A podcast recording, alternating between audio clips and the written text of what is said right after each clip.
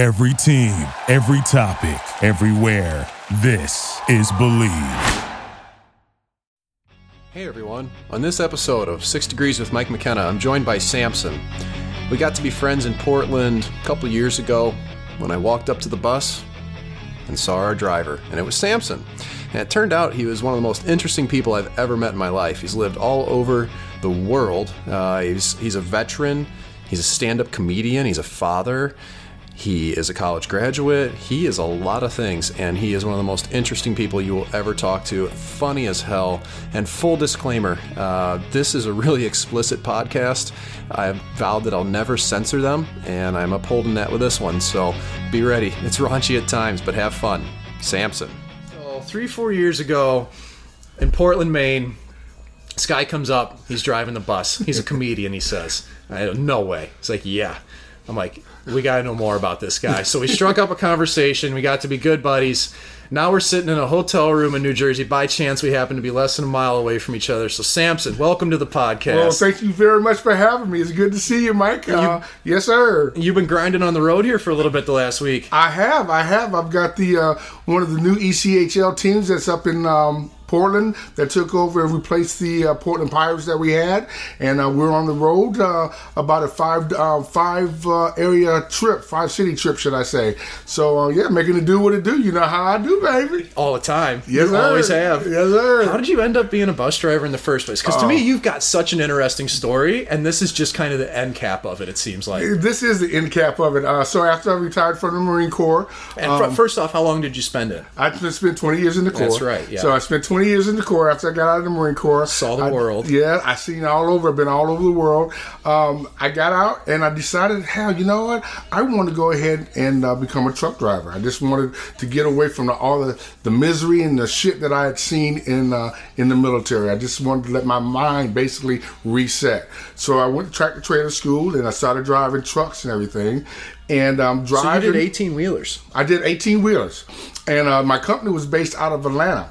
So, kind of a funny story. I'm in Atlanta, and while I'm driving truck, and I go to um, this um, go to a mall, and uh, I'm just talking to someone. There was a comedy thing going on or something, and I asked someone, "How the fuck do I get into comedy? How do you get into this shit?" I've been a fucking crazy sucker, son of a bitch all my life. I want to do this on stage. So they told me what I needed to do. They told Had you me ever done any like routines? I had I had never done anything. So You just knew that this was your this destiny. was this was my destiny. I had made people laugh before and everything. So and people said. Can you ever be fucking serious? Even though I was in the Marine Corps, can you be fucking serious? So I'm like, no, I don't have a serious bone in my body. So they told me, you know, I got to practice in front of a mirror and everything. And they had some famous people that I was able to meet up with and their manager. and this is back in Atlanta. This first is back in right? Because you're from Atlanta originally, Exactly. right? Yeah. Came up from Atlanta, and um, so I, I sat down and I did my set. Um, I did um, I probably about a 15, 20 minute set. They were rolling.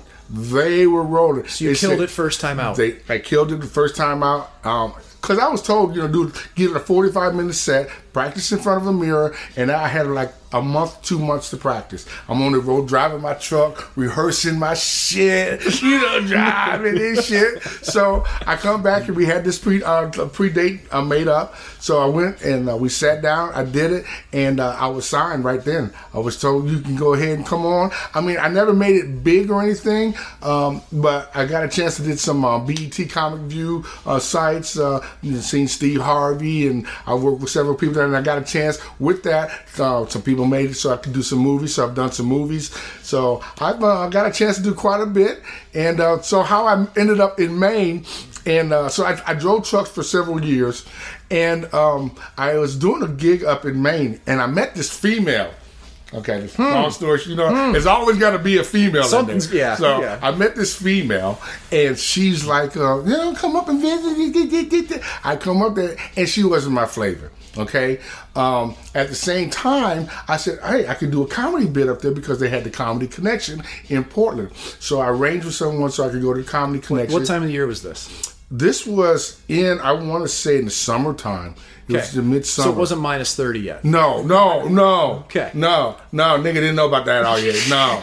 No, uh, no. So we're still we're still like yeah, warm. we still, we're still warm kind of weather. close to yeah, we, yeah, yeah. we still, yeah, yeah. The facade was out there. Yeah. So I go to the Comedy Connection, and she and I didn't hit it off, but she had a friend. Well, I was like, okay, I'm done with Maine. I'm, I'm going to leave Maine and I don't want to come back up here. Well, I had one more load. I came up again. I did a comedy connection again, met her friend, and she, they all invited me to the house, talked to the friend and everything. you had an after party. I, that's kind of fun. Yeah, I met, I, You I met a groupie.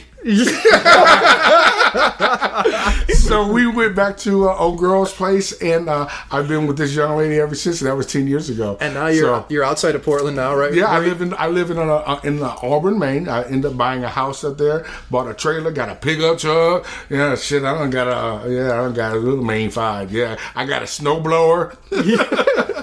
Did you so- blow that out a year or two ago, dude?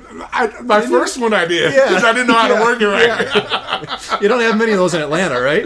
No, they don't have the. You don't find very very many black people working snowblowers. So, so uh, yeah, so I ended up coming up there, and uh, yeah, the first winter up there kind of kicked my ass. Yeah, matter of fact, I had a big snow blizzard. Uh, I think it was in January. It was kind of kind of mild. I said, "Oh, I can deal with this. This is This is cool." January came, and they had a huge blizzard, and uh, I learned real quick that this is not really for a tropical man like me. Because you know I'm tropical. You know, you know I like to do that tropical shit. You know, fishing and shit. You know, Mardi Gras. You know, we don't have no shit like that up in Maine.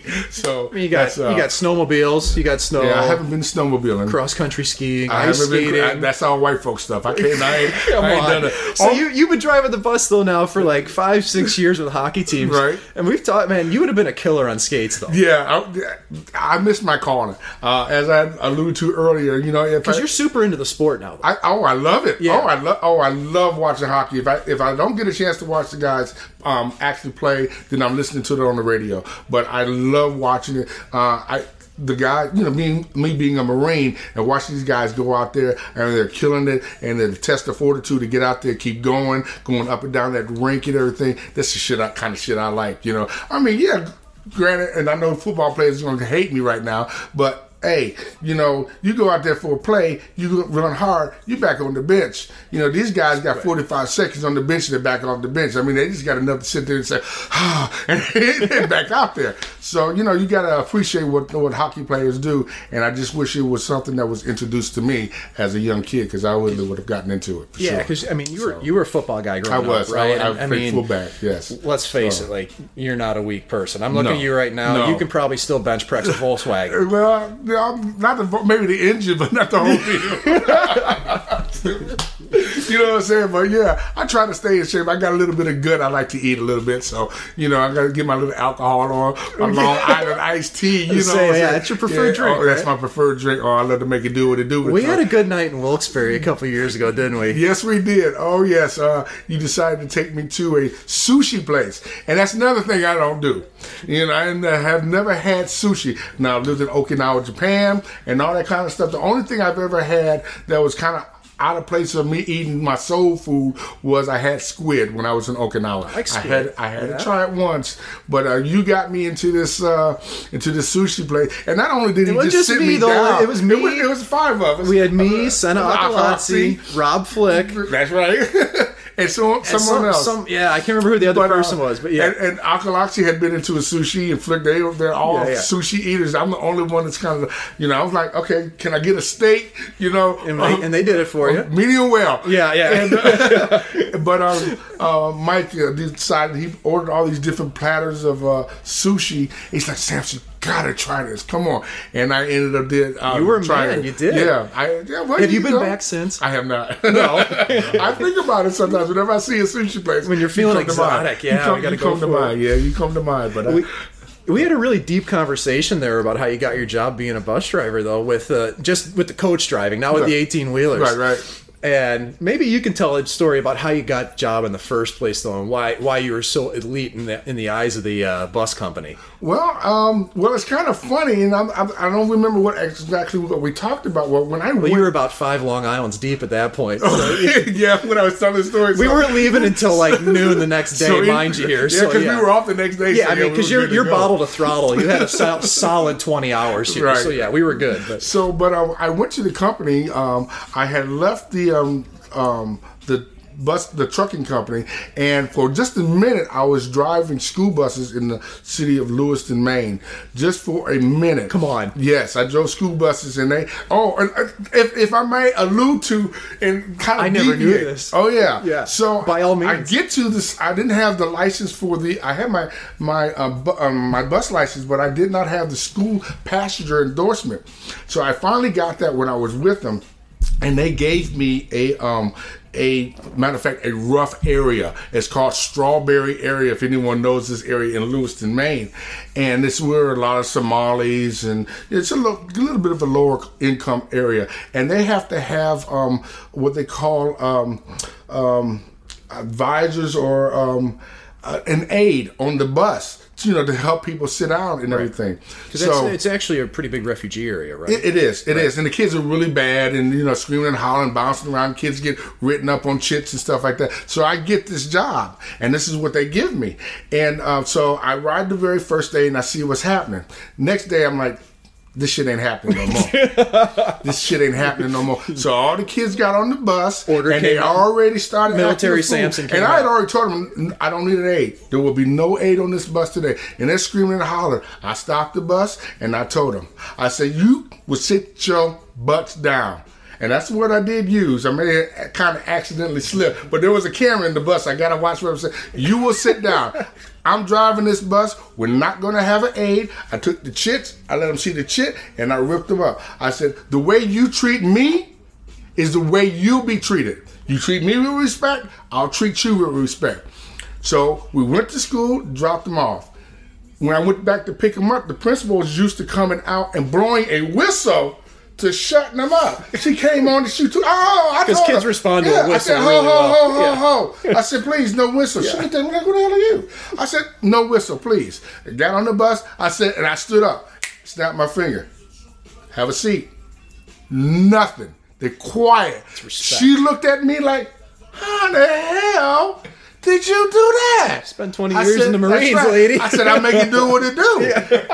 And she said, Are you going to be? This was only like uh, February, I believe. And she said, You're going to be here the whole school season. I'm going to hear the rest of the school season. And uh, she said, Oh, this is awesome. I was with them probably about a month because I found out about the bus job. And I went to the bus company Yeah. and, um, I went in there. They wanted to give me another damn uh, bus job. I'm like, no, no, no, no, no, uh, school bus job. I said, no, no, no, no. Well, you had a here for- reputation as being the best school driver. here You had a week on the job, and you're already, top of already, already up Yeah, there. bring I him said, in. I want Yeah. this job. He's the I- fixer. He's like the wolf in uh, Pulp Fiction. yeah, I'm the wolf on Wall Street, god dang it. You know what I'm saying? So I went in there, and uh, so they gave me a um, they gave me a driver's test, and the guy who gave me a driver's test, he says, "This guy's good." He said, "Yeah, yeah." For sure, and uh, walked in the door, got it right off the bat. They gave me shit menial jobs at first, but now I'm the head driver. I'm the driver of the year. Been sent to Fort Lauderdale to make it do what it do to represent. Um, I'd say 28 because there was 28 drivers out of 10,000 drivers that could have been picked around the nation from California to Maine, and 28 of us were picked because of our skills and what we did, and big competition down in uh, Fort Lauderdale. So I made it do what it do and represent. So here I am making it do what it do. and they grade you on how smooth of a driver Oh, you they, are. they grade you on how, how you drive the bus, how you maneuver, and all that kind of stuff. But you know, I don't need I don't need nobody out there to, uh, to test me. I got my uh, my clients to get on the bus. We're all we'll all vouch for you. Yeah, but that's that's what that's the best part of that story Yeah. to me. Though is we're all sitting there, and you told us you're like, "Yep, I got in with the guy, took him for a ride, and he said." That's the smoothest ride I've ever had.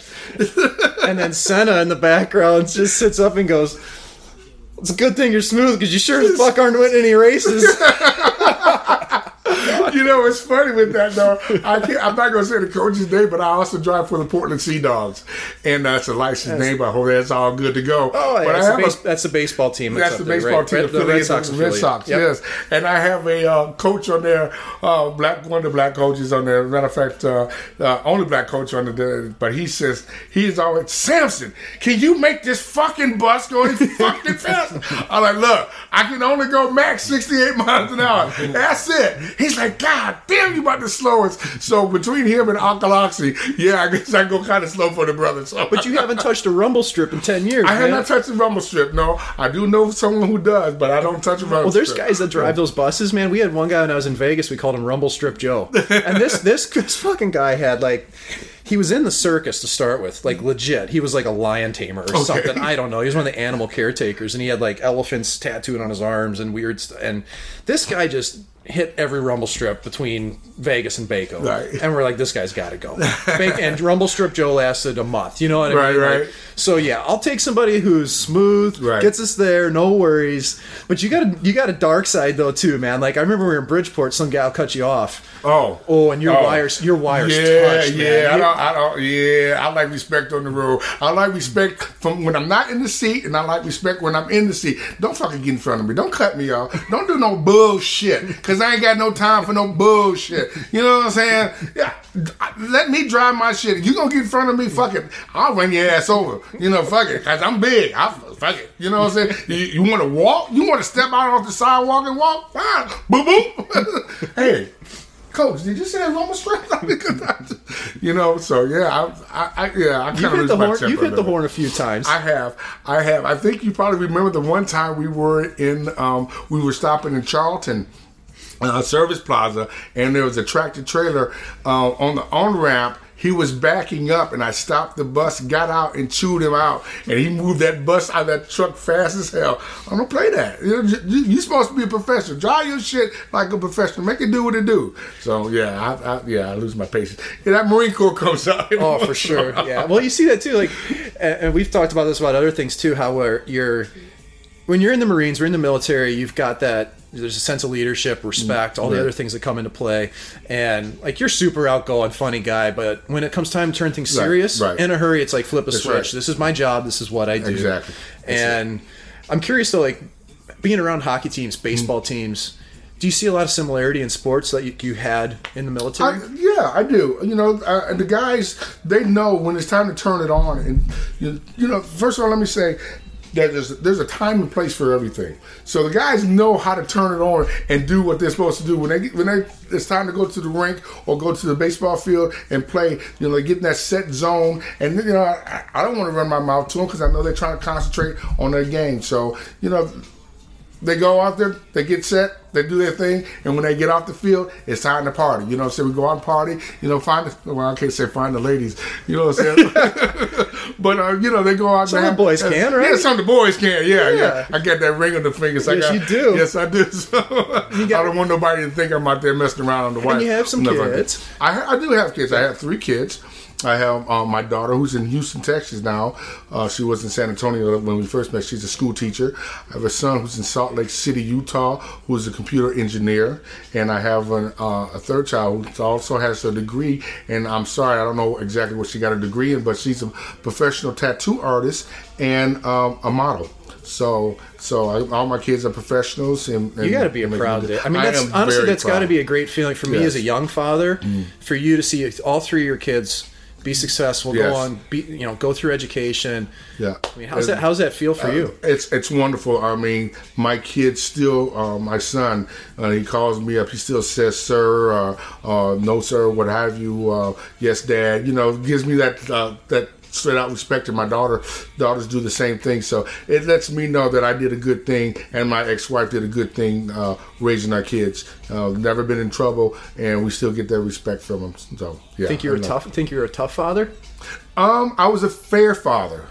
I was a fair father. Cotton candy. Uh, cotton candy for sure. Yeah. yes, yes. If I may let me talk about my daughter for just my oldest daughter. Um, we lived uh, on a military base and um, lived in military housing. And um, I, am trying to. Where were you now know at this time? Because you, you've lived all over. So I where were lived you all living over. this time? I was in Maine at this time. Okay. Yeah. Uh, lived up in uh, up at Loring Air Force Base for just a short, uh, short bit. It was a TDY um, bit for like two years, but uh, I didn't stay there the whole time. But then that's a whole nother story. Anyways, we're in base housing, and um, so what happened was I told my daughter to go upstairs and clean up, clean up her room, and I went back up out two hours later, and she had not cleaned up her room, but she did take her crayons out and decided to draw on the freaking walls. Been there before. She just, Yeah. oh, what the hell got into her? She just got the cramps. you just walk in and you go, "No! What are you doing? Why are you doing this to She us?" looked at me with the cutest face with tears in her eyes because she knew she had fucked up. And she said, Drawing? Drawing on paper, not on the walls. Is this your tattoo artist daughter? no, no, no, no, no. I was This is well, my- at least she was my school practicing for teacher. future down the road. Oh, okay. This is my school teacher. Okay. Uh, daughter. And uh, yeah, so yeah, I mean, I think that time she got a butt whooping because I was I'm old school. Right? Yeah, I mean, I did the old. You know, I grew up in the '60s where we got our asses whipped by you know switch. Uh, go out and get your switch and uh, take off them pants because I didn't buy them pants to doggone hit on. You know, so you go out and you get your switch crying and you come back with that switch and you leaned over the chair and your mama put her back or her, her knee into your back and she whooped your ass. And she also talked to you while she was whooping your ass. Telling you what you did? Didn't I tell your little black ass not to? They don't tell you kicking and wailing and screaming out. But I never, I never was that that uh, rough with my daughters or my kids.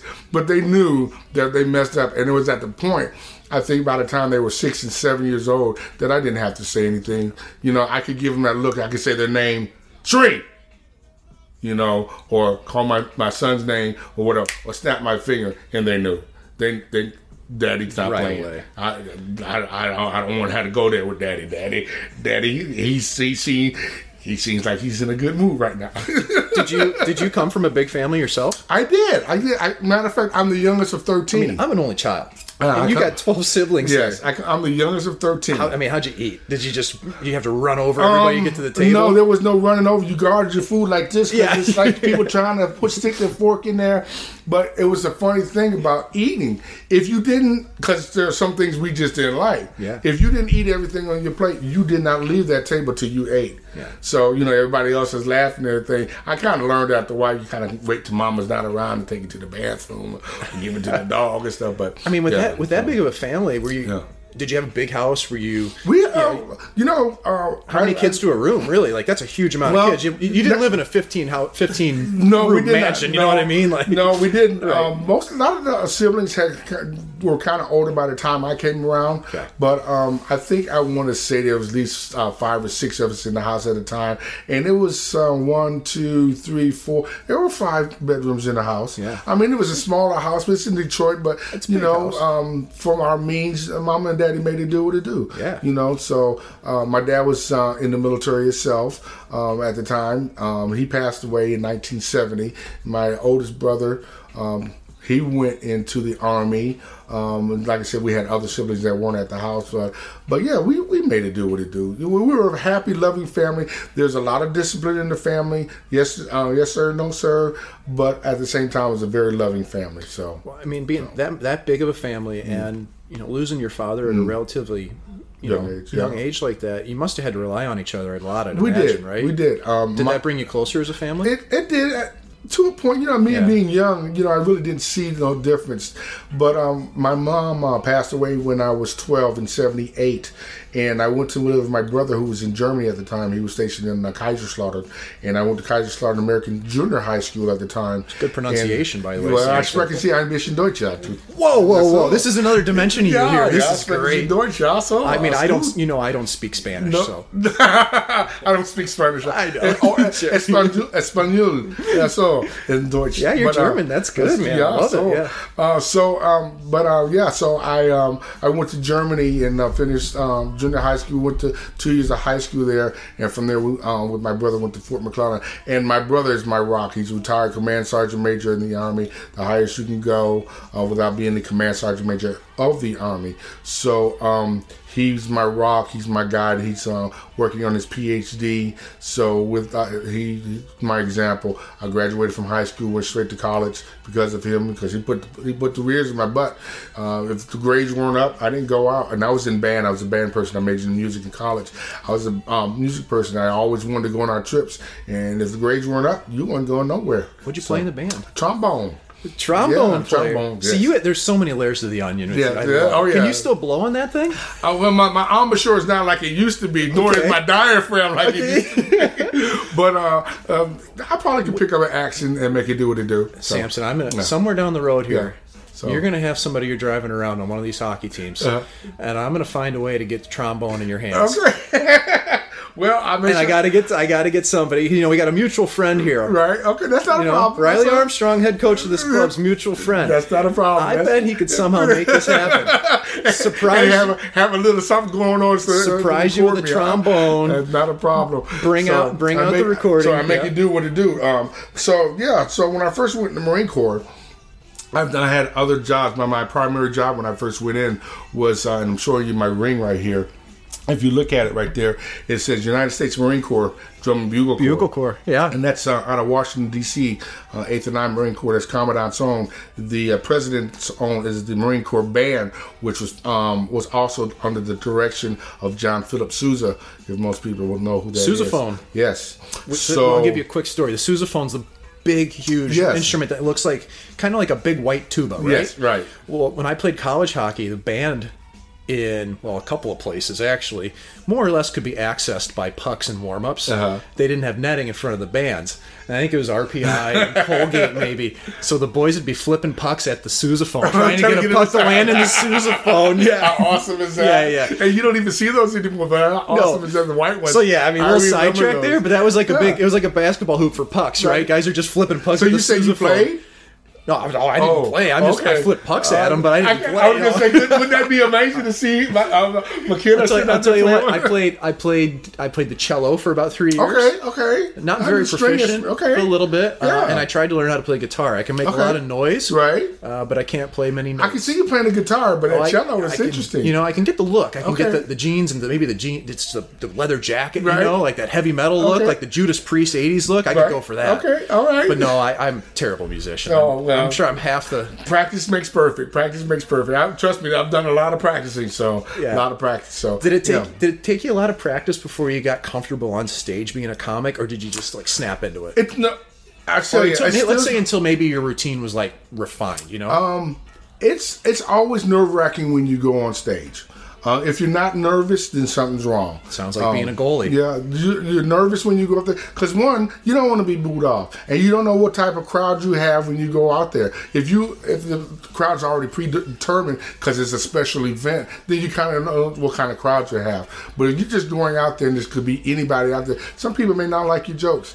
And I'm the type of person where if I see people that aren't really engaged in my comedy, it makes me kind of think, do I need to brush up? Do I need to kind of switch stuff like that? That's kind of why I kind of like the lights in my eyes because you can't really see everybody. So you, you know, not really um, care, you know, what people think. But yeah, it took me a while, and sometimes yeah, I still get on stage when I do. I haven't done comedy in a while now, but when I do get on stage, yeah, I have a little bit of jitters. But it takes a while. You got to warm up, especially if you got a long set. If you're the headliner, you know, you got. Uh, maybe forty-five to an hour long. It's a long time. Yeah, so you know. I mean, it really it's one. It's really one on one. That's what people don't It- realize, yeah, right? Like it is. Mm-hmm. It may be an entire audience, but it's still you Right. and the audience, and the audience is as a whole. Exactly, exactly. And you, if, you know, you tell the jokes, and sometimes if you're hearing crickets, you don't know if you got them, and you got to stay on point and keep telling your jokes because once they get the punchline, that's when people get it. But I tell you where it's rough at sometimes, Maine. Because, you know, I go and talk about poach chops and I start talking about my sandwiches, you know, from the, the shit that I talk about down south. And people are like, the fuck is a sandwich? They don't You get know, it. You don't get it. They Yeah. don't get it. They've So- never had a bite of catfish in their life. Uh, You know exactly. Right, you yeah. know, they- they've never had a, a, a I mean, I fish feel like fry. I you feel know? like I'm almost like pseudo Southern from St. Louis, which is So- funny, man. Because growing up there, I would have never in a million years thought of myself as Southern in Right. any way. And now that I've played with all these hockey guys that are from up north, they're like, "Oh, you Southern guys," and I'm like, "No, I'm from, I'm from St. Louis. Like we're Midwest." Right. But then I realized, like, especially as I've gotten into food as I've gotten older, that we do have a huge amount of Southern influence, Right, right? right. Like, I love fried catfish. Right. I love barbecue. I love all every Southern staple Right. you can think Well, uh, of. I'm way into. I love that stuff, and it's it's still reflected in. When you got St. the Louis Mississippi cuisine. River right there, so Yeah, for sure. I mean, you're yeah, you're part of the South. If you get if you can put Mississippi in part of your word, I'm going to the Mississippi River, nigga, you Southern. you know what I'm saying? You Southern. so If you could take one, if you could take one food from your childhood Hmm. and have it right now, my mom's barbecue ribs. How'd she do them? I'm, Oh I'm- my! Well, first of I'm all, it was- fascinated it was by- I- venison. Really? Was venison because my dad was an avid hunter, so we had a, a big deep freezer, and every Fourth of July they would have a big, huge. Because we had a second home in northern Michigan, in a place called Ottawa, Michigan, and um, You're one of the most traveled a- men alive. you are. You really are. But I can tell you a lot about Ottawa, though. But um, that's uh, it, it was a resource for Black people, and they came from St. Louis and all over. That was a place for them to get away from uh, Jim Crow South and stuff like that. So a lot of people will know that Oh, that place Saint- is. yeah, St. So- Louis had that as bad as Yeah, anywhere. I mean, our city's still So- incredibly racially divided, Right, which is a sore Well, spot for all of us. It's a sore spot in a lot of places. So, Yeah. But uh, so she would have that meat marinated. She made her own special sauce, barbecue sauce. She made her own sauce. Everything was hungry scratch. about this, man. And she had this nice brick grill out there. She would go because the party would probably start maybe mm, two, three o'clock in the afternoon. It probably in like two o'clock in the morning or something like that. And she would put that shit on the grill, and she'd have like maybe like ten slabs of ribs, and she she'd be yelling at you, go get the, she had the coals and, you know, did the coals. My mama had a routine. So she had 'em on um, there for- I'm, you see him salivating right now. Oh, so she'd have them on for 8, 10, 12 Oh yeah, like, oh yeah, just slow- yeah, and they never got off. My mom didn't do none of this boil your chicken, boil your meat, none like that. No, you just lose flavor. No, that's right. She put that shit on the grill and she cooked this shit out of that shit. Yes. So you She- guys, I mean, with your dad being an avid hunter, then you had a ton of meat around like that. we, we had meat. Yeah, we That's we never had uh, we never had moose. I don't know. First time I had moose was up in Maine. So, but um, we um, yeah, we had lots of food. Uh, we had duck. My dad was a big. I want to say was a quail. I, I want to say it was quail hunting that uh, he had. I, I- my mind is going. I'm trying to make sure it was quail. But yeah, we uh, he did a lot of. No, I did. I, I stand corrected. It was pheasant pheasant hunting. Sure. pheasant hunting, and I to this day couldn't tell you what a pheasant looks like, but I know he went do, doing a lot of pheasant hunting. So did you Michigan. catch the bug too? Did you do a lot of hunting, or still I did at not. all? I did no? not do a lot of hunting. Um, no. Um, You reap the like benefits said, of it though. I mom's did. ribs sound unbelievable Oh, to me. for sure. Um, I remember my my mom using our grill on my swing to uh, clean a um, a uh, deer once. Field dress one hanging Yes, from the yes, swing, like swing the old set. aluminum swing Yeah. sets. Uh, yes, yes. Did it have a did it have a slide on it? It did. Did you, use, did you use wax paper to get it No, going? I don't know, know no, that no, trick? no. Oh man, when I was a kid, we'd, we'd hit it with the wax paper, Right. And kids would just go flying off the end of that. Thing. Right. Those things were dangerous. Oh yeah, for sure, for sure. You know, We're back. So I'm, I'm I'm wondering about that. Your comedy shtick. Yeah, dog. Yeah. Where did it come from? Because now that's your thing, man. When I told everybody that I was going to have you on the podcast, the response from probably half of them was immediately, "Yeah, dog." So tell me about it. How did that become Um, your your it's, It's tagline? funny. Well, as I had talked about earlier, how um, I did the audition and everything that passed. You got to have um, you got to have a name. You got to have something to, to, to go with. And uh, I decided. Uh, well, I was you know tried this. I'm like I can't remember some of the names I tried, but it just didn't feel right. But then I just, for some reason, I said, yeah. And I've always had like license plates with the uh, D O G G dog on it. And I said, yeah, dog. Instead of the, putting the H on, I said, Y E A. Yeah, dog. yeah, so a little bit more ghetto. Yeah, dog. And uh, everyone's like, yeah, that sounds pretty. That sounds pretty good. It's uh, kind of catchy. So we just uh, we went with it, and that's uh, it's been been my uh, my thing for uh, whew, oh, over ten years now, I guess. So. I mean, the guys on the bus as soon as they get on, Samson, yeah, dog, you know what I mean? Like, yeah. it's, it's got to be a sign of respect. Well, it is a sign of respect, and I appreciate it. And a lot of people ask me, well, what does yeah dog mean? Yeah dog means if you find out that uh, someone's gonna, you're gonna get laid tonight, or you just got a good windfall, you know, some money or something. You don't see, you don't just say yeah or okay. That's not. You're like yeah, no. and so, so that's basically how I uh, incorporated with the meeting. And yeah, dog meaning yes, that's awesome. Well, that's great. I like it. So I mean, when when we first got on the bus the one year, I remember you look back and you saw my buddy Sena, you saw Jonathan Racine, Right. your eyes lit up. Yes, Why did? What? Tell us about that. Why did that happen? Because I ain't never seen no black brothers playing playing no hockey. it's like what the hell? Because you know I've, I've been driving UNH uh, the colleges and stuff like that, and doing the uh, AHL. And you know I look back then, it's it's, it's a sea of white. You know, so when you get on there, and all, all of a sudden two brothers on the bus, yeah, your eyes gonna light up like, whoa, yeah, hey, yeah, no, what's up? You know, feel a little love back there. You know. And you, I mean, you're going through the, the safety spiel that you have to go through, and we're looking at it, and we can tell you're miserable because you don't want to have to read this thing. Like we know what to do. We've all been on buses, Right, right. But you got to read this safety spiel, Right. And then your eyes lit up, And my like- eyes definitely lit up. They're like, And oh. Sena's and, Jo- and Racine's did too. They were pumped right away. well, they're yeah. pumped because they're up in Maine. You know, they you're probably expecting the Caucasian driver. You know, then all of a sudden they get this brother come on there. I see them, they see me. It's like instant love. You know what I'm saying? so, Have you have you noticed that though over the Uh. last last couple of years though? I mean, I, it's rare for me now on a team to not have minority teammates. Mm. You know what I mean? And it's becoming more and more common. And you know, for you, when you see that on the bus, like, what's your impression of that with hockey? I, I, I'm ex- I'm ecstatic. I'm I'm like yes, awesome. You know, there's um, brothers who are um, branching out other than the stereotype of just basketball and football. So it's awesome to see brothers um, doing something that uh, is um, primarily considered a Caucasian sport. So I think it's awesome when I see um, brothers uh, on hockey playing hockey. Yeah. So, awesome. be, so being around all the hockey guys, what have you learned about the culture of hockey? Oh well, as far as the game itself, I love it. You know, I have a lot of people ask me um, to compare hockey to baseball or, or football. They say, "Oh, these guys must be rowdy, that's crazy. You know, they must just be you know, uncontrollable." And I have to tell them, I say, you know, they're some of the most respectful guys that I know. Like get on the motor coach, they you know they sit down, they you know they're polite, yes sir, how you doing um, to the driver and everything. Um, they carry the bags and stuff. Um, I, I think the culture is, is a wonderful culture. I and I understand it's, it's different than what it used to be, maybe back in the '60s, '70s, and maybe even the '80s. But today's culture of hockey is just uh, great guys, and they're mainly concentrating on getting uh, getting this shit together. So I love it. You've got to have some wild stories though, over the years. I mean, you've only been driving hockey guys for a little bit, Right. but you've had some players and some coaches. Can you think of something that happened along the way that still gets you laughing when you think Oh about it? Oh yeah, I won't. I won't uh, name any coaches and stuff, but uh, I will. I guess I could say uh, um, a uh, the, You can talk in generalities yeah, if you the, want uh, to. affiliate, which was the uh, Coyotes. We had this coach. Oh my God, he'd go crazy, yelling at the guys and stuff like that, telling them, "Sit down and shut up! You didn't win a damn game today. I know you ain't got shit to talk about. Talk about why you lost."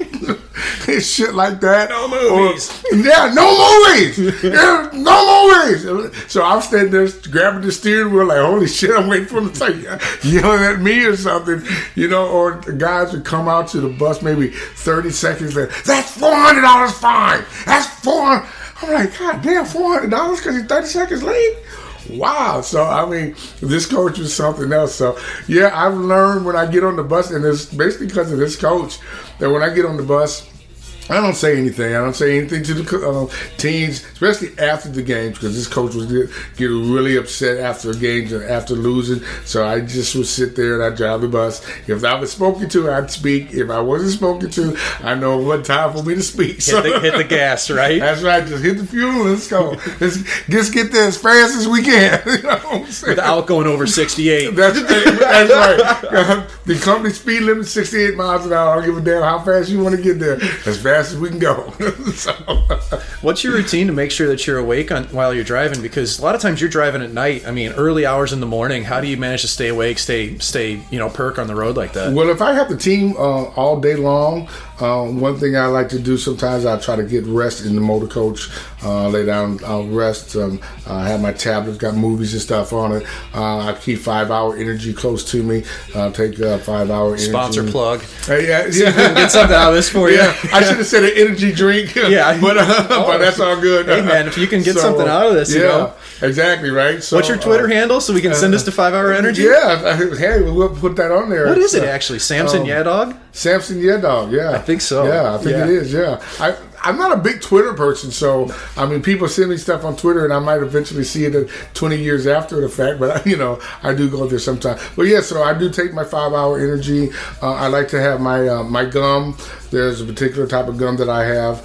Um, not necessarily comes out sleeping, but the gum kind of keeps me going and uh, makes my, um, as a person told me yesterday, makes my brain kind of keep active and going, and it keeps me wide awake. I can go for hours under those um, two things right there. Just making sure I get a good night's sleep uh, the night before, exercise, eat properly. I try to eat salads and stuff like that, so you know I don't overeat or anything like that. Got to So- look good when you go home. I, I do. Mama won't be pre- too appreciative if I come home and I'm not looking good. So, you know, matter of fact, I got to get to hit the gym. I kind of put on a few pounds. Uh, Yeah, but you been- got good style. Been treated. though. Been treated. You well. always have good style. Uh, I try to dress nice. You know, you got to represent. You know what I'm saying? You got to represent. You can't come in, you know, being a driver because you know people say driver, but then you know you can't look or act like the driver. You got to look like you're part of the team. The team's dressed up in, in suits. You got to come halfway. You know, and I- I've walked in a lot of arenas and I've been saying, "Are you the coach? Are you assistant coach?" I'm like, "No, this is the driver." They look. Double take it. Look at you, just a driver. Wow, you know. But you got to represent. You know, you got to own it. Do you feel like you're part of the team? Like I do. I do. Um, many years ago, And you should. I- I truly believe that, but Well, I- yeah. um, and I again give that credit to yourself because um, when uh, when you came aboard, you I had said, "Oh, I'm just the driver." You said, "No, no, no, no, no. You're not just the driver. You're part of this team. Matter of fact, you're the most important part of this team because without you, we don't get to go, we don't get to where we need to be, and we don't get there safely if you're not doing your job. So you're the most important part of this team, and that made me feel really good at that time. And I always hold that in the back of my head. I remember that, and then when I think of that, it makes me feel good to know that we put our trust in you, and and that's you know last year when the the incident in Humboldt happened, and it Mm. seems like this comes up a lot of times with people I talk with, but. It could have been any of us, you know, Right. and so we we rely on you guys to take care of us, and that's that's what made that so scary and, and hit home with everybody is because we're on the road so much, Mm. Right, you know, right. and you never know what can happen. I mean, somebody can pull in front of you, whatever, and you're a guy, man. You're guiding us through the road. and- Well, and that's why I have to be alert. You know, it's two o'clock in the morning. I have to be as uh, as alert as I would be as if it were two o'clock in the afternoon. You know, can't be saying when I'm fatigued, I'm tired. If you're fatigued and tired, you need to let the coaches know that you need to get off the road and rejuvenate. Um, go to uh, a truck stop and get coffee, whatever you need to do. But uh, I always make sure that I'm prepared to have a little water on the side of me, and because I know I have lives in my hand, and everyone's first of all just play the game, whatever. Maybe trying to get to another hotel and may not have a long a night, and some of that time while they're on the, on the motor coach is probably most sleep they're going to get, really. So you know, try to make sure you get a smooth and comfortable ride as well. So, Going back to your time in the military, you were deployed in a lot of different places. mm, yes. Go through the list. Where have you been? Oh my gosh. 29 Palms, California, Camp Pendleton, California, Okinawa, Japan, Washington, D.C., um, Pensacola, Florida, uh, Loring Air Force Base. Uh, and people say, How was that? I worked with the Air Force um, some jobs, so that's how uh, TDY. Um, And, and what is and TDY? If we, let's, let's temporary temporary duty. Yeah. Temporary duty.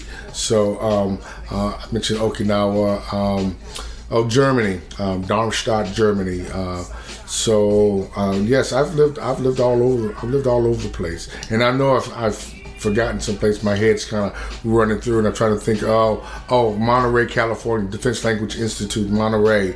Um, that was a very good duty. We stayed at uh, uh, old Fort Ord. Uh, they turned that into the housing for people who are at Monterey, uh, the Defense Language Institute, if you had family. Um, uh, went to um, uh, Tucson for a short bit, Fort, Fort Huachuca, uh, Arizona.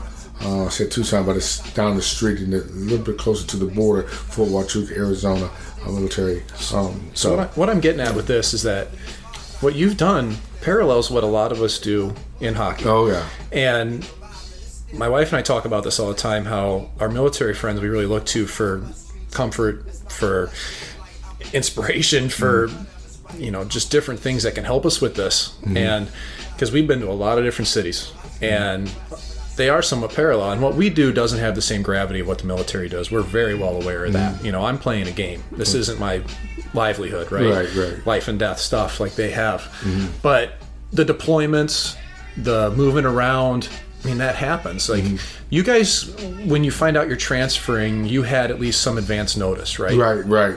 Uh, when we go uh, TDY, you may be given maybe a week's uh, notice. Sometimes it might be, it could be uh, even longer than that. But TDY, you're giving uh, giving advance notice that you're going to be going to a Pacific base, uh, particular base. Um, you know the duration that you're going to be there. Uh, the building is set up for you. You're given maybe per diem uh, while you're there. Um, so yeah, you're given advance notice. Um, But you can also have to pick up and go at, at drop of a dime. Well, and that's that- kind of like what I've done. Right. You know, And that would be our uh, deployments. When Right. you're getting deployed as a Marine, uh, you have to keep a wall locker with. Uh, if now this is if you're living on base or or um, in the barracks, or if you live. Um, um, in a home with your family off off base, you have a, what you would call maybe a closet, what we call a wall locker, and you have a sea bag that has all your gear in it. That gear is ready to go at a moment's no, notice. So everything that you have is uh, is uh, duplicate. You have everything uh, hanging up that you use day to day, and then you have everything in your duffel, so you uh, or your sea bag, so you can go at a moment's notice, and that would be your deployment. You've lived all these places. What do you take away from that? Okay, you know what? The first thing I want to say, uh, because I one of the places I was given orders to, and I tried to get out of, was to Okinawa, and and the reason I was trying to get out of it because I didn't know anything about the duty there is because I was prejudging. I was going by what I had heard other people say negatively about going to Okinawa. I don't want to go live with the Japanese, whatever. And I'm glad that I got those orders, and I, I'm glad that I went. It was one of the greatest times that I had. I lived off of off off base around Camp Butler and I lived uh, behind um, uh, the Navy Hospital was on Camp Camp uh, Lester, and I lived in the Kuita Hancho Bahisa apartments. A little Japanese there for you, Man, you're, you really uh, are the coolest guy on earth. and uh, so I lived up there, and I had a there was an older gentleman who was like the uh, matriarch of the family, um, and they had quite a big family, and they rented out the top. Uh, Three layers um, or floors to military. And there's probably about uh, 12 apartments. And um, anyway, they had an outdoor catwalk. Anyways, they called him Papa San. Uh, so the older gentleman is a Papa San, mother's Mama San. Uh, you got Baby San. Totally you different know. culture. Exactly. Right. And um, they were the nicest people. The Japanese were nice, uh, very cordial. Uh, yeah, there's times you go shopping in their stores, you know, they're kind of aggressive and stuff like that. You just have to learn their culture. But, you know, to sit back and say, all right, I want to go because of, um, it was a good experience. And I took away with that, even though I've lived in Germany, and Germany always taught, taught me uh, taught me well, and I had been there as a young kid in school. But learning about Japanese is just that no matter where you go, you immerse yourself in the culture and understand the culture, and don't bring your culture and try to think, oh, I'm an American, I blah blah blah blah. Uh, um, you're going somewhere and just immerse yourself into that region where be in the United States, wherever you go in the world, and you enjoy your tour much better than just Doesn't that help people grow as a person? It does, it Seeing does. the world, seeing different cultures, expand your view of what other people have been through. And and then that way you can immerse yourself into that culture and you can enjoy your surroundings. Because I'll never ever go back to Okinawa again. But it was such a beautiful country, um, country and I enjoyed it so much. You had some fun overseas, right? Oh, I've had. Oh, where, I've had where did where'd you really enjoy? I mean, I, you probably I bet you're knowing you, you probably had fun everywhere you were. I've had. Oh, yes, you're, I've you're, had you're a fun fun-loving guy, but, it- really, like thinking about this. Germany. That was it. huh? Germany. Germany's my bit. What about Germany? What did it for Everything. The women, the women, the culture, um, uh, I- the history. I've been uh, deep uh, dwelled deep into um, what happened in the 1920s, um, thirties, and forties. If I may allude to, um, when I was in uh, junior high school in Germany, I went to the high school building. I was running around like a little stupid kid, and I had a teacher grab me, and he was a history teacher, and he asked me, "Why are you here?" And I was like, "What do you mean? Why am I here? Why are you here in Germany?" Like, "Cause we were stationed here. We were we had orders to come here." He says, "Okay, but so why are Americans here?" I like, "I don't know." He says, "Okay, but I'm gonna tell you what." I want you to find out. And I'm looking at it like he's crazy. And uh, Department of Defense schools, which called a DOD schools, at least back in the 70s, 80s, and even before that, are were considered some of the hardest schools in in America. So they didn't play around. So he told me he was going to call my um, history teacher up in the junior high school and let him know that he had given me an assignment. And the assignment was 300 pages, no doubt. How old were you? I was 13. 300 pages um, explaining why Americans were in Germany. And I didn't even know where to begin. And uh, I had six months to do it. At least he gave me a leeway, gave me six months to do it. And I learned so much from writing that paper. Um, learn about because I didn't I didn't know nothing about the Holocaust. I knew nothing about that. Now this just goes to show you how stupid and naive some young kids can be. We're in a country that all this type of stuff happened, and you have no clue that this is where you're at and why you're over there. And so it opened my eyes to what went on. Um, also that year uh, after doing that report and getting that done the second half of the year in um, the junior high school in kaiserslautern i was with in miss espinosa's um, class and we had a, um, a trip to dachau uh, concentration camp and i got a chance to go to dachau and we also had a gentleman who worked for um, for uh, I want to say AFN um, for Stars and Stripes, and he brought a slideshow of tons of photos that he took when he um, helped liberate um, Dachau. So um, It's heavy stuff, man. Very heavy stuff. So opened my eyes as, as a young kid, and but I just love the country. I think it was because they persevered so much. Um, I don't know why. I just love that country. I, I really like the German women though too. so I, get The guys yeah. get the guys get up to anything wild on on the uh, on the base or off the base that you can share? Um. You must have stories from There's all that days, kinds. man. Like Oh, I do. This only I. I mean, you. I, we sit in class and. I because I, don't want to get too graphic, but I I can remember. So we had uh, Gate Two Street. Uh, excuse me, that's in Okinawa. So, um, well, um, this is Einsiedlerhof uh, Strasse, and I'm trying to think of what it was Einsiedlerhof Strasse, uh, and it's outside the window of one of my classes, and you can see. Well, anyways, in Germany, prostitution is legal, and you see these old ladies. When I say old, where you know I'm young, in my, in my teens, but these ladies look like they were 60. Some of them could be in 60s, some in the 50s. But I mean, they were rough looking, and you see the cars stop, pick them up, maybe an hour later, come back, drop them off, and. But it, that, that was just that was just the thing. It was so funny. So, but sex was really really big over there. So you is a popular you- thing? Yeah, yeah. yeah. So, but but it's out in the open. It's nothing like what we you know what you know. You have to go somewhere dark to find prostitutes in America. Over there, it's just it's just right out there. Like now, uh, prostitution is completely legal.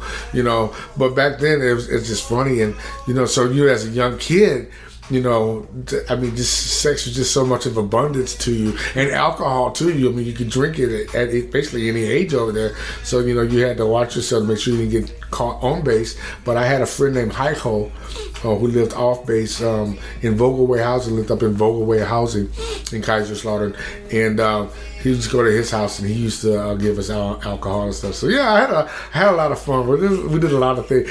If my I mean, brother, did, anybody do anybody do anything you know stupid during boot camp or anything like that that the guys still talk about today? There's one, only one stupid guy that I can think of that did something stupid in boot camp, and it is the first week we because of one week you wait to get picked up, so you're kind of in limbo. And you finally get picked up with your platoon, and we went up to our platoon. I was in second battalion, 26, 2067 was my platoon number, 2067. And um, this young white kid kind of tall and lanky. We're standing on line, and he thought, and this is the first week of boot camp, which is 13 weeks long. He thought that first week he would go ahead and fall straight on his face. He just stood on line because he didn't want to be in, in boot camp. This is a mistake he made. Well, if I fall straight forward, I can go home. Well, needless to say, This sounds like a terrible plan. it was a, it, it was definitely a terrible plan. I can't remember where we had to march that we went by. I think to go to chapel or wherever, and we marched past this. It was called the um, it was the casualty platoon. And the casualty means you're dead.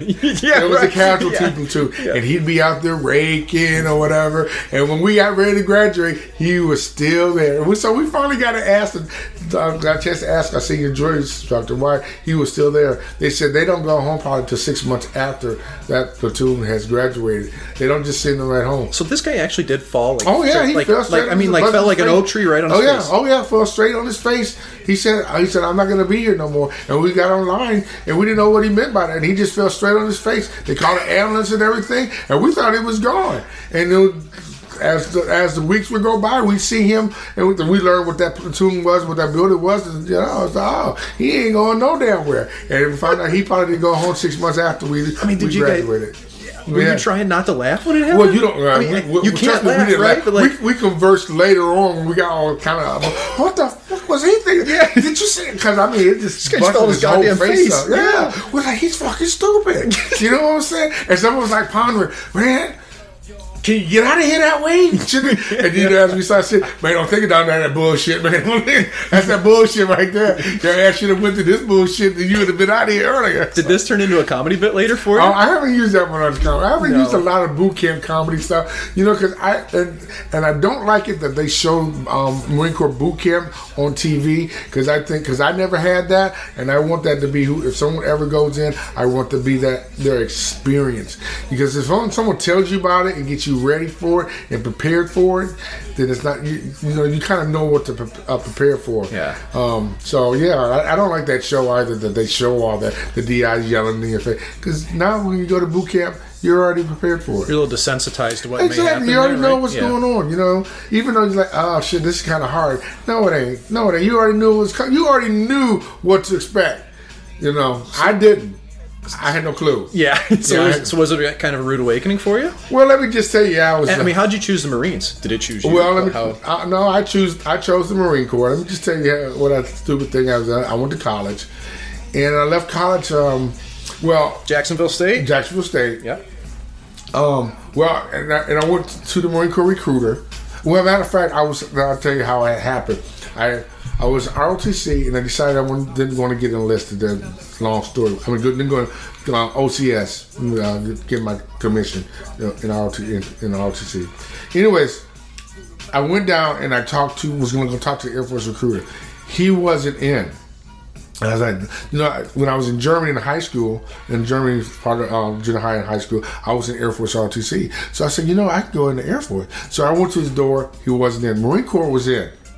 And He they're came in. same sort of. Yeah, exactly. He came. Right. He came out. He said, "Come on, you don't want to go in the Air Force. Come on. I tell you what, you can sit here, and then when he gets back, you can go talk to him." He talked to me. Needless to say, uh, I think that was on a Tuesday. On Wednesday, I was at MEPS um, taking my test. I believe Thursday, I was at Parris Island standing on the footprints. That's how fixed. I and I had to turn around and say. What the fuck did he just do to me? I just got fucked hard. I didn't even get a chance to give him a reach around. He fucked me so hard. That was a quickie. I mean, and that's what he did to me. So, um, so this is what I fucked up though. So I'm proud, and he didn't prepare me for nothing because he's supposed to prepare you and tell you about at least going to receiving. He didn't prepare me for shit. I went proud. I had, like I said, I was an uh, Army ROTC, and I was a, a cadet ranger, and that photo is also on my Facebook. I had a sweatshirt that said "Army Rangers lead the way," and had to cross our, our rifles. I get to boot camp, and I'm standing in there. Uh, we got off the, off, off the bus, off the yellow footprints, and we go into the building. And I'm standing there proud as a motherfucker. Got my chest stuck out. I'm already in shape. Yeah, dog. I'll never forget this big tall brother came up to me and he let me have it. He started screaming and hollering at me Because of the shirt? Because he called all the other DIs over. Look at this son of a bitch! He comes in here with an army trailer. You, oh my God! And I thought with my brother being a, a drill sergeant in the army, me being in the ROTC, all that stuff, I was prepared for this stuff. I prepared prepared for that night. I mean, I'll never forget that. That and it puts such goosebumps and shit up your spine. Those are feelings that I would hate to ever take away from somebody because that was an experience I never expected. I Change- never change expected your life, right? It did. Yeah. It did, and so that was that was one of the. And I've had others. I've had others. I had um, my uh, bunk mate when when we finally. This is in receiving, so this is the week we do before you get your platoon. We finally get our platoon. And my bunkmate decided they said dump your sea bags because all our stuff is in the sea bag. We get doing receiving, and he dumped his shit on top of mine. He was a smaller guy than I, so I had his little tidy whities and shit. Oh yeah, was That strap. struggling. Oh my god! So I yeah, I got a lot of good stories. Yeah. So What'd you, what'd you do in retribution for this guy? I, there, there was no retribution because there's so much shit going on. You know, well, I, I guess hey, he had to suffer. He's got bigger shorts, bigger drawers on than what he's supposed to have. So, so we both suffered. You know, his shit's probably sloshing all over the place. Mine's just real tight, and they were tight. They were they were uh, skivvy shorts, but they were tight. They were tight. So yeah, and chrome dome. We had chrome domes. Yeah, that was good memories. Good memories. Yeah, yeah. Scudge brushes up and down the squad bay. Anyone who's listening to this knows what I'm talking about. Um, quarter deck, um, exercising on the quarter deck. Oh, yeah. I mean, all these experiences in life had to make going into comedy pretty easy with all the It is, material you must it- have. it Like does. when you step up on stage, how do you lead off? Because we were dying to see you in action. We never got Oh, the chance you, to you sure did. When like, I how do first- you, everybody's got to have their come way to do it. When I first come up, I'm, I'm always, yeah, dog. And, uh, you know, I was like, how you motherfuckers doing tonight? You know, if I got some pretty women, I said, oh, I got some fine ass women up in here tonight. Yeah, ooh, look at you. Mm, damn, girl, that titties hanging out.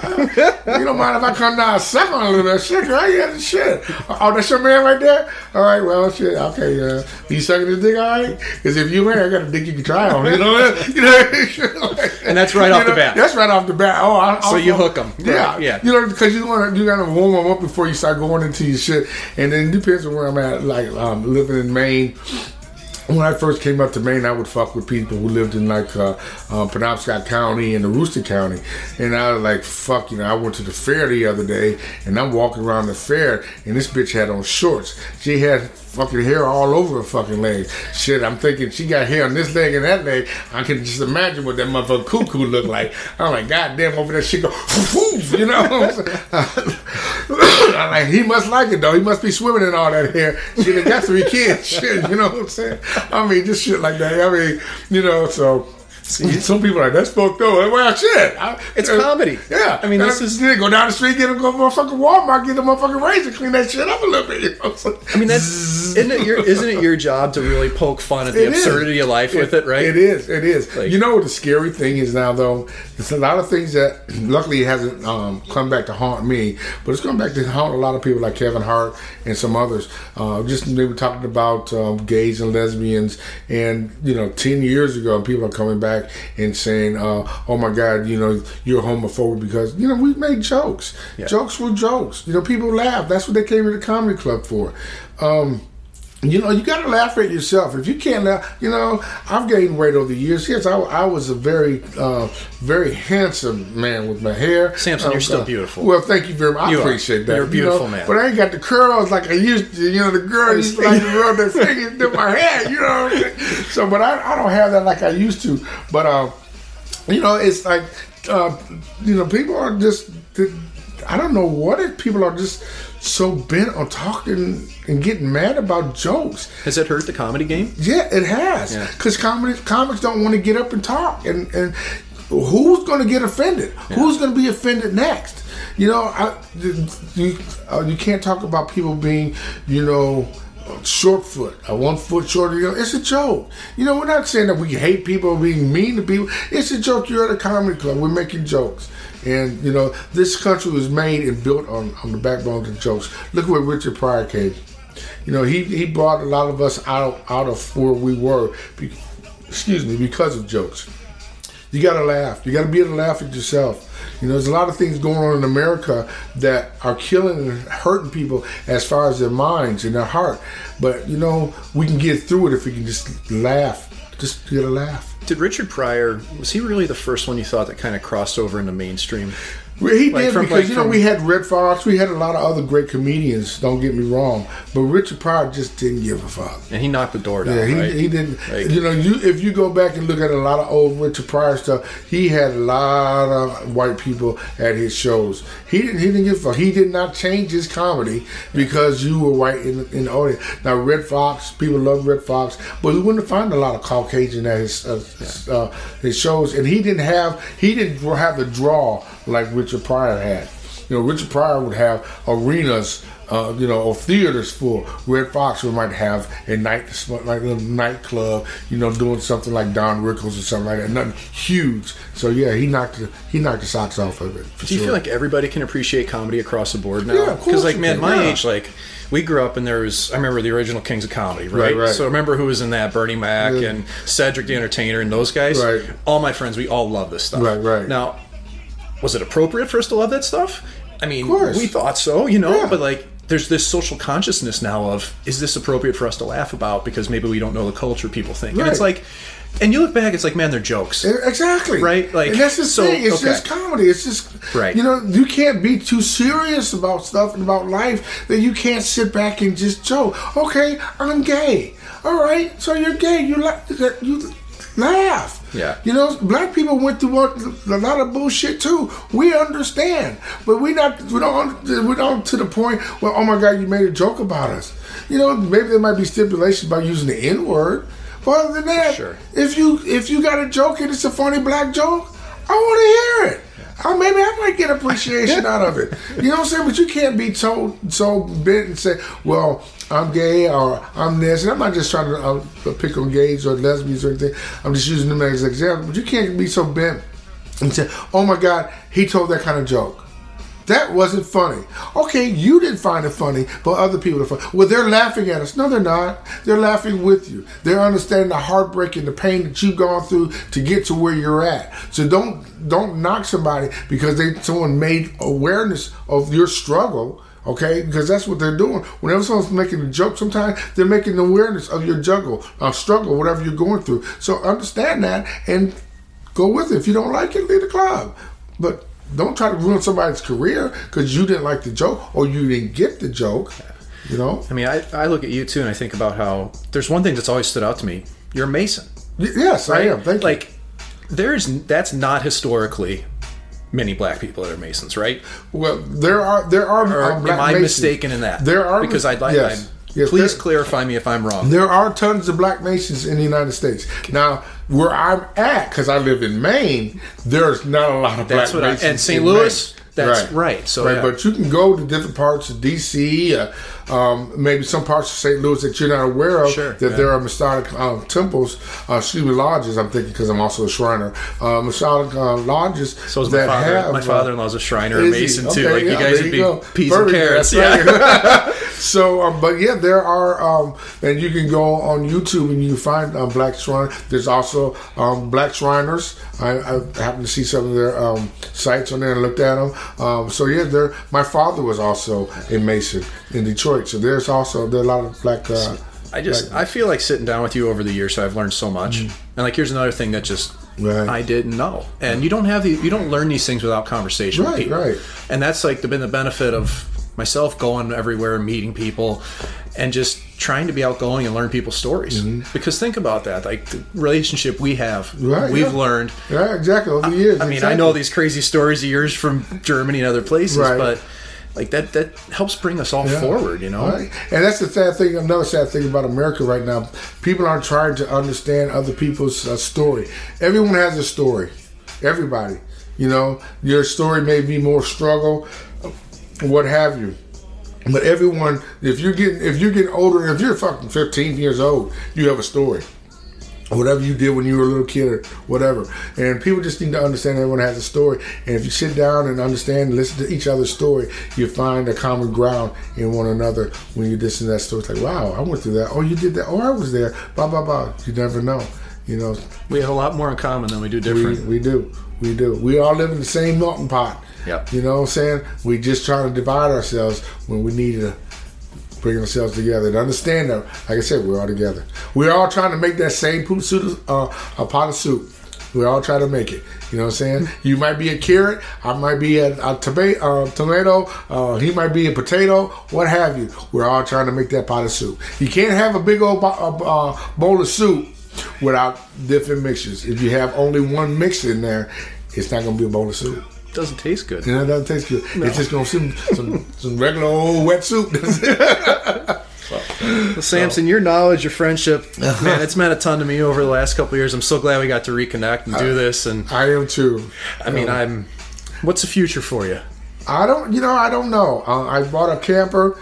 Um, I've really been thinking about going a full time RVing and uh, just hooking up that camper, just going out and seeing America with my wife. And uh, I don't, I, I'm, I know I would keep the home, but I just think I would love to live in the camper and just, just you know, rough it for a while. I, I think that would be fun. So that's that's my kind of my next adventure. I think. Got to make it do what it do. You gotta make it do what it do.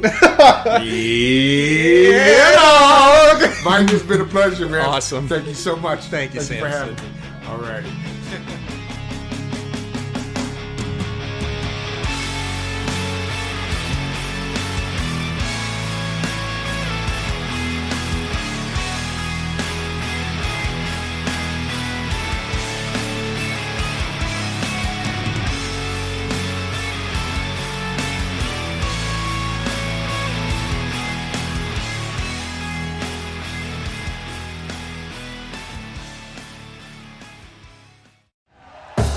Thank you for listening to Bleav. You can show support to your host by subscribing to the show and giving us a five star rating on your preferred platform. Check us out at Bleav.com and search for B L E A V on YouTube.